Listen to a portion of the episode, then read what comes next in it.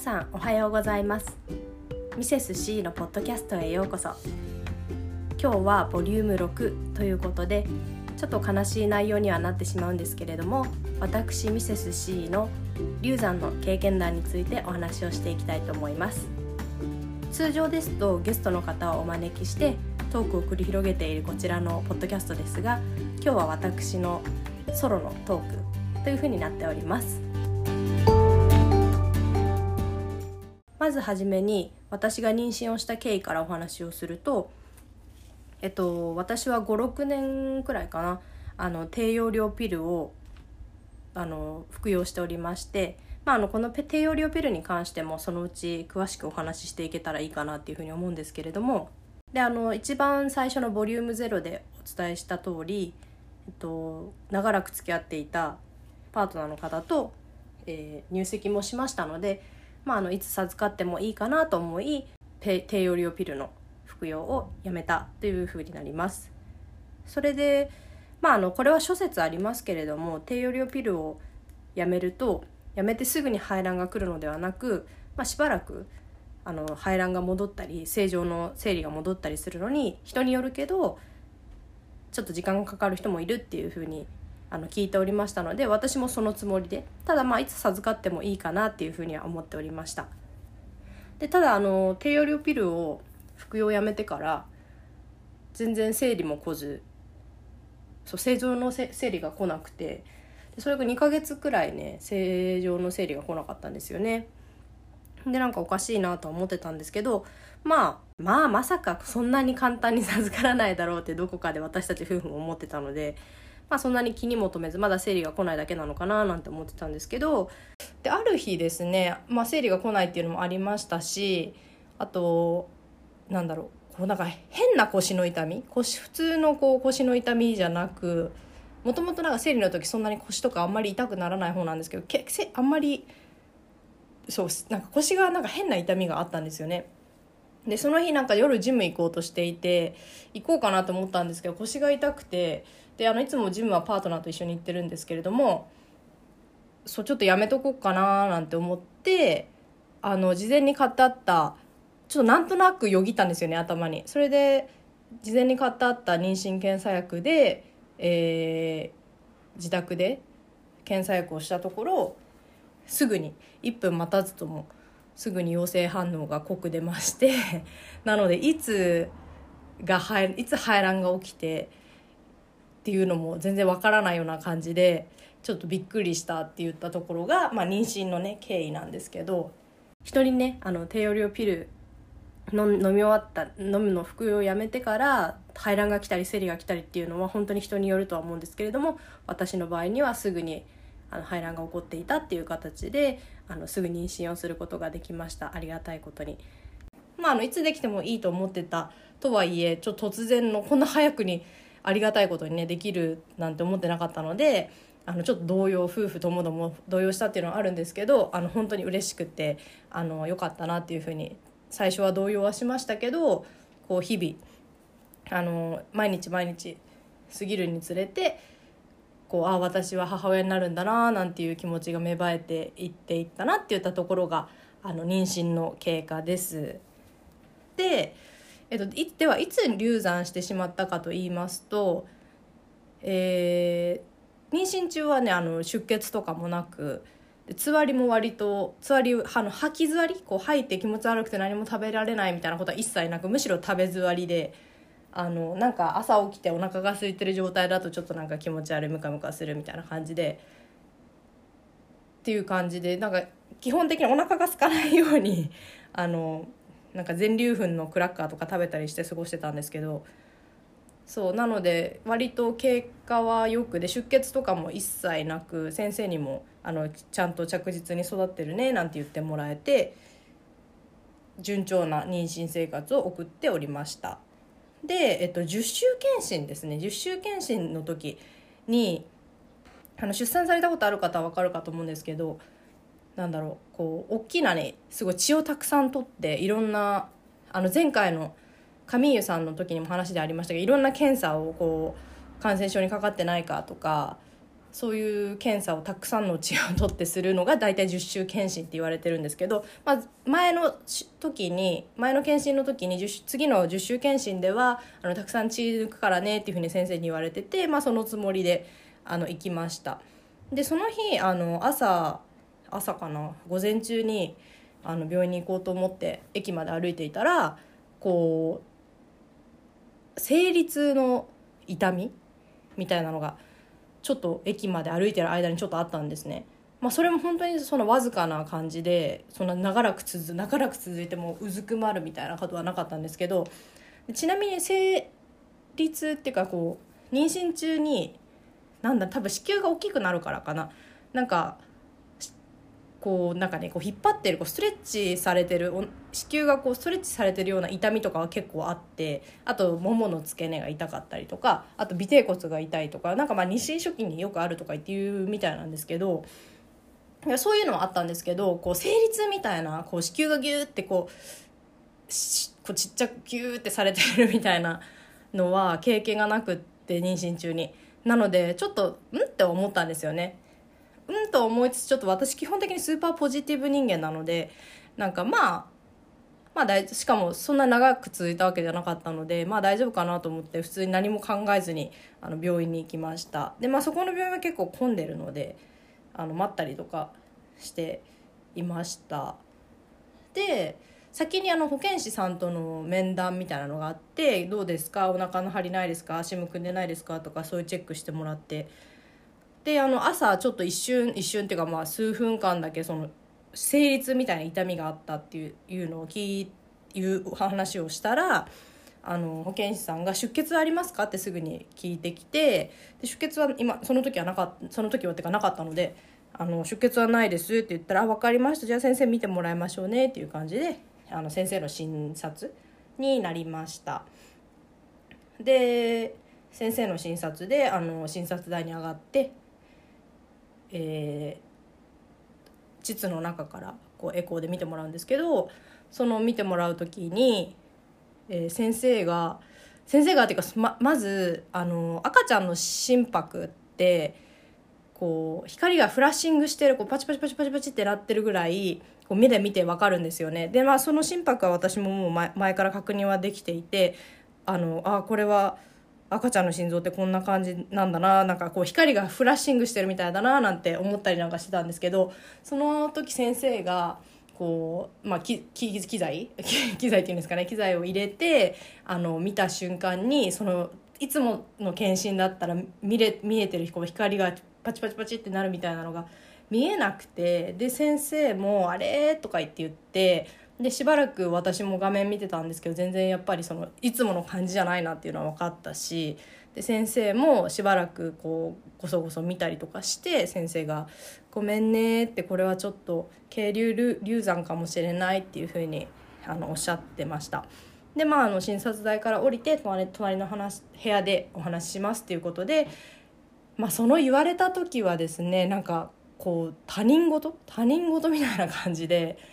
あの自分のことじゃないのかなみたいな感じでそんなんかちょっと上の空みたいな感じですぐに涙が出るとかすぐすごいショックだったとかそんなことは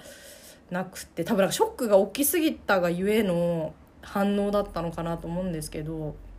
そうなのでそんな感じの心情でした。で隣の部屋で話をするっていうことであの移って、えー、先生からの説明があったんですけどその時ね何を説明されたのか正直あんま覚えてなくてやっぱすごいショックだったんだと思うんだけどそう。で先生にその渓流流産で流産にもいろいろ手術があ手術じゃない 種類があってえっ、ー、とご存知の方もねたくさんいらっしゃると思うんですけど流産っていうのはいろんな種類があってで私も専門家じゃないのであのご了承そこはご了承いただきたいんですけど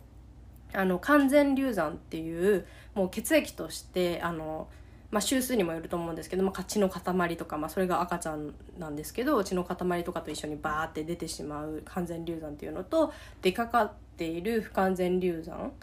ていうのとか、えっと、私が経験したのは渓流流産って言ってお腹の中で赤ちゃんの心臓が止まっちゃっているっていうでただ血とかと一緒には出てきてないまだその赤ちゃんはお腹にいるっていうような渓流流産であとはあの心拍が赤ちゃんの存在は確認できるけど一度も心拍が確認できない状態のことも渓流流産っていうのかな？多分。はい。でその私は渓流流産っていうふうに診断を受けました。であの妊娠初期の流産は本当にあのお母さんが母体の方がなんか激しい運動したからとかどっかに出かけたからってとかストレスを感じたから仕事したからっていう理由はほぼほとんどそういうのが理由にならなくて本当にあの精子と卵子が受精したタイミングでその受精卵の運命っていうのは決まってて育つか育ちゃんと育つか育たないかっていうのは決まっていて私の場合はちょっとあの育たない受精卵だっていうだったっていう感じであの本当にねお母さんのせいではないっていうふうに先生はおっしゃっていてで私は妊娠してから結構いろんな情報を雑誌とかあの本とかで読んで、まあ、そういうことが実際に存在するっていうのは知っていてまあそういうことがあってもあお母さんがどうこうしたからっていうせいではないんだなっていうのを頭ではね理解してたんですけどどうして私がってやっぱり思いましたしあとは本当にそのチカチカ今まで見えてた心拍が見えない赤ちゃんを目の当たりにしてしまった花だったので先生にこう話説明してもらってる 時の内容あんまり覚えてないんですけど、まあ、週週数が10週いってたのであの手術をした方手術をしてきちんと すいません適切にあの摘出した方がいいっていうふうに先生から説明を受けてで私が行っていたところはレディースクリニックだったんですけどレディースクそこのレディースクリニックでは今はちょっとあの手術は行っていないということで先生が、えっと、先生の後輩がやってらっしゃる大きい病院の方に紹介状を書くこともできるし私がもともと分娩を予定していた病院に紹介状を書いてあげることもできるよっていうふうに言ってくださって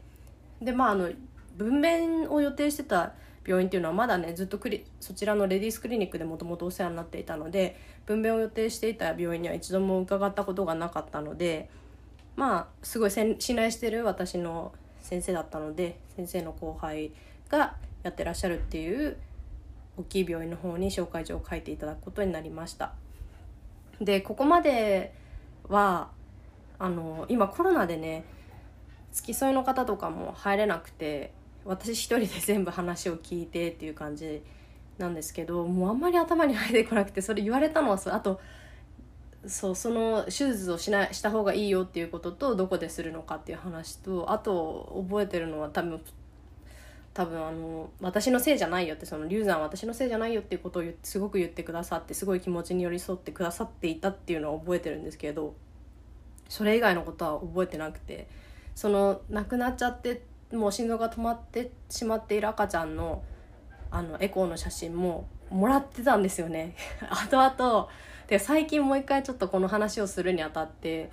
あの母子手帳とかもう一回見てみようと思って開けたらその亡くなって亡くなっちゃってた時のエコーの写真も出てきてあれ私これもらった記憶ないなって思う思うぐらいあの本当に記憶がなくて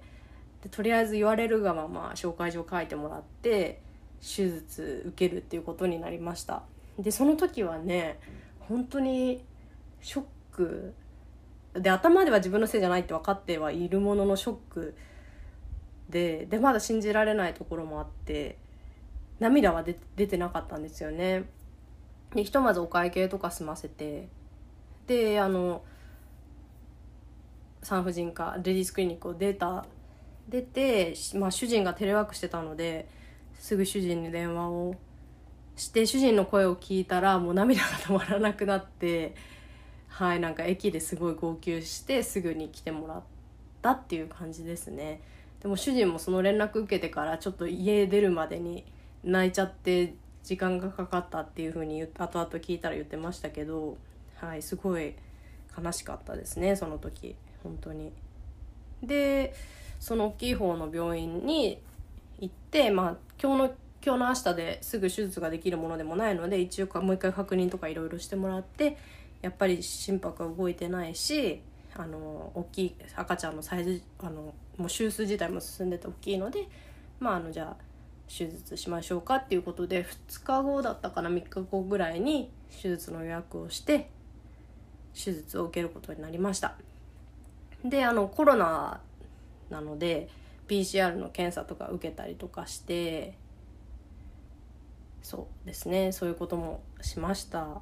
で手術の前の日はねもうねその手術までの日は本当に毎日毎日泣いててあのたかが10週たかが9週って言いますけどまあ言わないか。あの私たちやっぱりお腹にね何週であろうとお腹の中に赤ちゃんがいたっていうのは事実で自分たちの我が子がお腹にいたのに亡くなってしまったっていうのは本当にやはり辛い事実でそうですね。本当にあの手術の日まで毎日夫婦ともどもなんか悲しい日々を 過ごしてそれで手術の前日の夜に寝る前に、まあ、最後3人で寝るのは最後だねとか言って言って赤ちゃんに伝えたいことなんかあるとか言って言ってそれぞれ5個ずつぐらい話した記憶があります。はい。でまあ何をお互い言ったかっていうとやっぱり10週間だけだし妊娠が分かってから妊娠が発覚したのも4週とかだったので本当に6週5週とか6週ぐらいしかそのお母さんお父さんでいられなかったんですけどそれでもうん。私たちのところに来てくれてありがとうっていうふうには本当に2人とも思ったしそういうふうに赤ちゃんには最後の夜に伝えましたね。まあほんと数週間だったけどあの daddy と mommy にしてくれてありがとうっていうふうに何度も何度も言いました。それで手術は朝一番で病院に行ってまあその時の混み具合にもよるけどあのお昼ぐらいになっちゃうかななんて言われてたんですけどあそうだ手術にも2種類ね今日本では種類があるみたいでと走破手術っていうのとえっと吸引法っていうのが 2, 2, 種類あってで両方ともねデメデメリットメリットメリットデメリットか。メリットデメリットはあるんですけどあのどちらかというと新しい方はその吸引法っていったところでそこの私が紹介していただいた病院はあの最新の設備が整ってるあとお医者さんの腕もしっかりしてるってことで紹介いただいたんですけどあの吸引法で行う病院でした。で走破手術っていうのはあの昔ながらの方法みたいでこういわゆる大きいスプーンで赤ちゃんをこう子宮内からかき出すっていう方法であのメリットとしてはあの子宮内をきちんと全てこうかき出す感じでやるので子宮内のものを全て摘出することができるっていうメリットがあるデメリットとしてはまあそのスプーンみたいなのでこうすくうすくうっていうかかき出すので子宮内に傷傷がついてしまう可能性もゼロではないっていうデメリットがあるそうです。で、えっと、私がやった吸引法っていうのはまあ簡単に言うと掃除機みたいなバキュームであの中の中子宮の中のものを吸うっていうのが吸引法になります。でそちらのメリットとしては母体の、えっと、負担が少ないっていうのとあとそうですね母体の負担が少ない。あとすぐにまた次の妊娠が可能っていったところがあるそうです。でメリットとしては走破法に比べると中の内容物が取りきれないことが稀にあるっていうデメリットを私は病院の方で説明を受けました。で私はその吸引法だったんですけど、まあ、当日先生が意外とあの手が空いたみたいですぐできるよっていうことであれよあれよと ステップが進み PCR を終えてと前の日の夜から絶絶飲絶食だったので生理用食塩水を点滴で入れてもらってそれですぐ手術っていう形になりました。で手術なんですけど手術自体は15分とか20分で終わるっていうふうに説明を受けててただまあ一日中ベッドをこうオキパイとなん使ってしまうので一日入院。夜は過ごさないけど一日入院っていう体で一日入院っていう方法であの病院にいました。それでそうでもすぐあれよあれよとねステップがちょっと気持ちが落ちなんだろう追いつかなかったですね。すごい。もうこれで若さんとお別れなんだって思ったら悲しかったんですけどでももうなんかナースの方に「はいじゃあ行きますね」みたいな感じでしたし。でもナースの方もすごい本当に心に寄り添ってくださって私がグズグズしてるとこう、うん、話とか聞いてくださったり仕事の話とか聞いてくれたりしてナースの方も本当にプロだなっていう風にそばで見ていて感じましたね。はい、でえっとあの手術台に上がって麻酔を入れるんですけど麻酔入れててもこうリアクションあの反応とかが出てしまったりするので足首ともものところにこうテープで動かないようにすごくがっちり固定されてで生理用食塩水の方をの点滴を麻酔に変えますって言って麻酔に変えてもらいましたであのな、ね、数数えて目つぶっててねって言われて1から数えてたんですけどなんとなく自分的に意識がある感じでそうそれでなんかえ私ちょっとまだ意識あるんだけどなとか思いながらこう片目を開けてみたりとかしてまだ私絶対に意識あると思ってどうしようって思ったんですけどあのまあ痛かったら先生に言えばいいやなんて思いながらはい。そしたら気づいたらねあの意識が飛んでってで私はもう眠ってる間に手術終わるよって言われてたんですけど その間夢なのかこうなんか不思議な経験をしたのでねそれも共有したいと思うんですけどそんなこんなでこう片目開けてまだ先生もナースも見えるから私まだ意識あるとか思ってたら急にその寝ていたベッドがふわって上がってなんか気づいたらあったかい野原みたいな春の野原みたいなところにいたんですね。でそこで先生もナースの方もいらっしゃってなんかすごい、ね、あったかい日の光がを浴びていて普通になんかえー、外でやるんですか?」って多分普通に声に出して言ったような気がします外でやると思ってて本当になんかもう頭おかしくなってるんでそう麻酔でそれでなんか「外でやるんですか?」とか言って言った記憶はありますそれでその後その場でそのあったかかったのは後々考えたら手術のあの上から当たるライトだったのかなっていうふうに思いますすごい明るくてあったかかったのでまあそうなのかなって今考えたら思うんですけどそれでしたら今度急に場面が変わって場面が変わってっていうかまたベッドが浮き上がってあの「不思議の国のアリス」のアリスが穴に落ちるシーンがあると思うんですけどあんな感じでこう私はピンクと黒の渦巻きの中をこうベッドにね横になったままくるくるくるくるくるってその渦巻きの中にね 行くんですよ。でどっかやっぱりこうそんなこと実際に起きてたらパニックだと思うんですけどどっか冷静でなんかあれって感じでなってで気づいたらなんか私あの主人と一緒に主人の国のオーストラリアに何度も一緒にね一時帰国してるんですけどその時なんかあのその時の記憶がバーってね走馬灯によくあの麻酔受けると自分が生まれた時から今までの人生の出来事がこう走馬灯にバーってなるっていう話とかも聞いたことあったんですけど私の場合はなぜかそのオーストラリアで過ごした時間何回何回も行ったんですけどその何回もの出来事オーストラリアにいる時の出来事がバーってこう走馬灯みたいになってでなんかやり取りとか英語なんですよね全部。それでそう走馬灯みたいにバーってなったらまた場面が変わってなんかお花畑にいて しかもなんか私ベッドで寝てたはずなのになんかトロッコに乗ってるんですねでトロッコに乗っててすごいあったかいお花畑のところにいてパッて見たらちょっと遠くの方に男の子が立ってて2歳3歳ぐらいの子かな？23歳ぐらいの子が立っててその子が私の主人にそっくりなんですよ。っ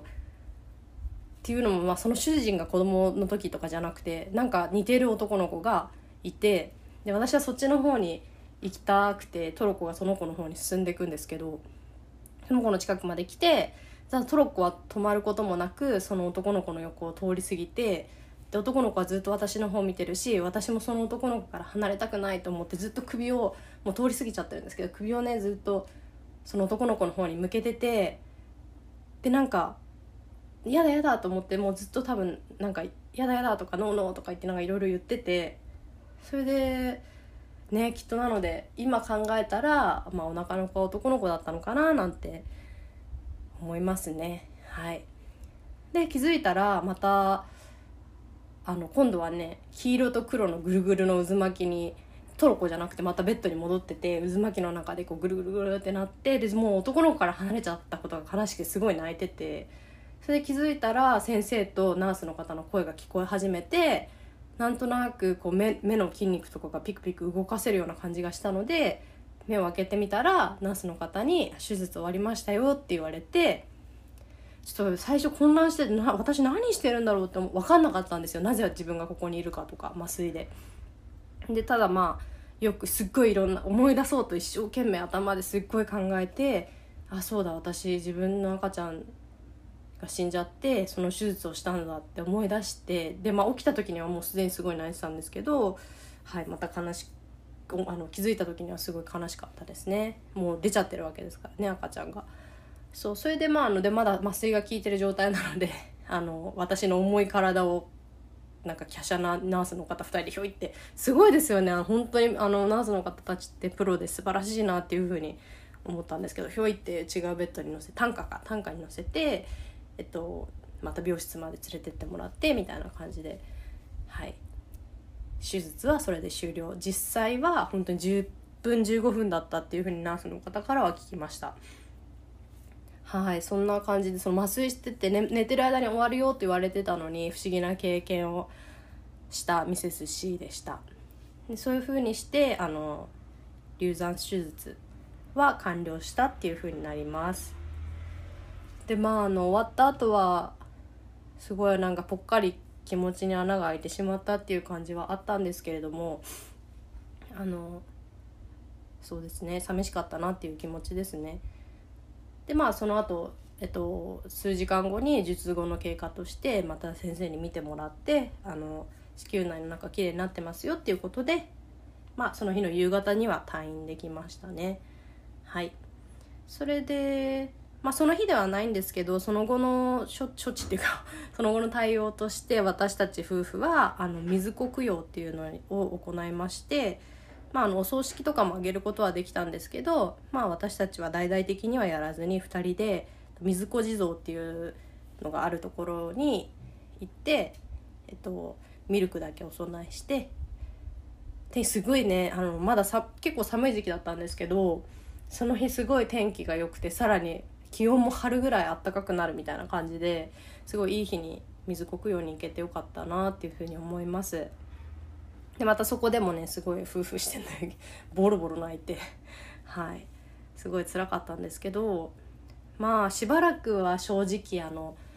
乳幼児の子とかを見るのが辛かったりとかでこれは本当に誰が悪いとかはないなくてもう仕方のないことなんですけどしばらくあのマタニティマークをつけてる妊婦さんを見るのも辛かったです。別にそのマタニティマークつけるのがいけないとか言ってる私もつけてましたしダメとか言ってるんじゃなくてあのその立場になってみるとすごく辛かったなっていうのがありますあと意外とね流産って経験されてる方たくさんいてただなんとなくこれは日本だけとかじゃなくてどこの国でもそうだと思うんですけどこうなんか流産の話をするのがタブーみたいなところがちょっとあるのかなって思って意外とこう私が流産したっていう話をすると私の友人のお姉さんがとか友達の友達がとか結構周りにいてこう聞かないだけであの結構経験されてる人はいるんだなっていうふうに思いました。でなんで今回私がこれをこの経験を発信しようかって思ったかっていうとあの自分は一人じゃないんだよっていうのを伝えたいっていうこととあとまあ私の経験談も一つの例としてあと流産を経験した人の気持ちっていうのが少し伝わればいいかなって思って話すことにしました。本当に誰しも今も計算部あの妊娠を経験したことある女性のうちのえっと10人に1人はそう15%から20%の人は経験するっていうふうに言われてますしあのお母さんのお母さんの動いたからいけないとか仕事をしたからいけないとかそういうことはなくって本当にあのあの受精した時からの運命として決まっていることなので自分は責めない方がいいなっていうふうに本当に思いました。でこんなに簡単に口では言ってるんですけど私も1ヶ月ぐらいやっぱり心身ともに術後のあの腹痛とかもすごかったですしあの心身ともにすごく辛かったのであの上司に話をしてあのすごい会社はあのサポーティブであの私がちゃんと回復できるまで好きなだけ休んでいいよっていうことで約1ヶ月ぐらいお休みしてあとちょうどねあの新年度になる区切れ目で良かったっていうのもあって丸々1ヶ月お休みをいただきました。流産は誰にでも起こりうるっていうふうにさっきからはお伝えはしてるんですけれどもそれでもすごく辛いですしあとはこう妊娠数週が進んでいくにつれてもちろん大変なことたくさんあると思うしあの出産とかすごく大変であの前回のあの上湯さんゲストでお呼びしてお話しした時も話に上がってましたけど本当にあの妊娠も出産も本当に奇跡であの母親は命がけで子供を妊娠し産んでるんだなっていうのを本当により実感しました。たとえ10週だろうとたとえそれが4週5週とかあの妊娠が発覚した段階とかに流産してしまう方も中にはいらっしゃると思いますしあともっと言ってしまえば私もっともっと週数が進んだ二十何週とかで流産っていう形じゃなくて死産っていう形を経験される人も中にはいらっしゃいますし私もこの先また同じ経験するかもしれないですしわからないですけれどもあの本当にあの赤ちゃんが週数が少なくてちっちゃく米粒のサイズの赤ちゃんであろうとあのお腹に赤ちゃんを宿していたっていうことは本当に事実でその大事な赤ちゃんが亡くなってしまうっていうのは本当に本当にあの辛い経験なのであの大丈夫また次できるよとか、うん、そういう運命だったんだよみたいなあの声がけはまあ人によると思うんですけどちょっと辛かったりするのかなっていうふうには思いますね。はい誰も自分の子供を失いたいなんて思わないですもんね。はい、なので、うん、あの本当にそっと見守ってたまに外に連れ出してくださったりするのがいいのかなって思います私の場合は本当にパートナーが私と同じレベルであの悲しんでくれたし家族もあのうんいろいろ連れ出してくださったり くださったり家族あのくれたり友達もたくさん連絡くれてあの、うん、連れ出してくれたりとかしてたのであの気を紛らわしてあの過ごすことができました。で中には仕事をもうさっさと始めちゃった方がそ仕事に集中できていいっていう方もいらっしゃると思うんですけどちょっと私はとしばらくうじうじする時間が欲しくてあの1ヶ月ぐらいうじうじさせていただいて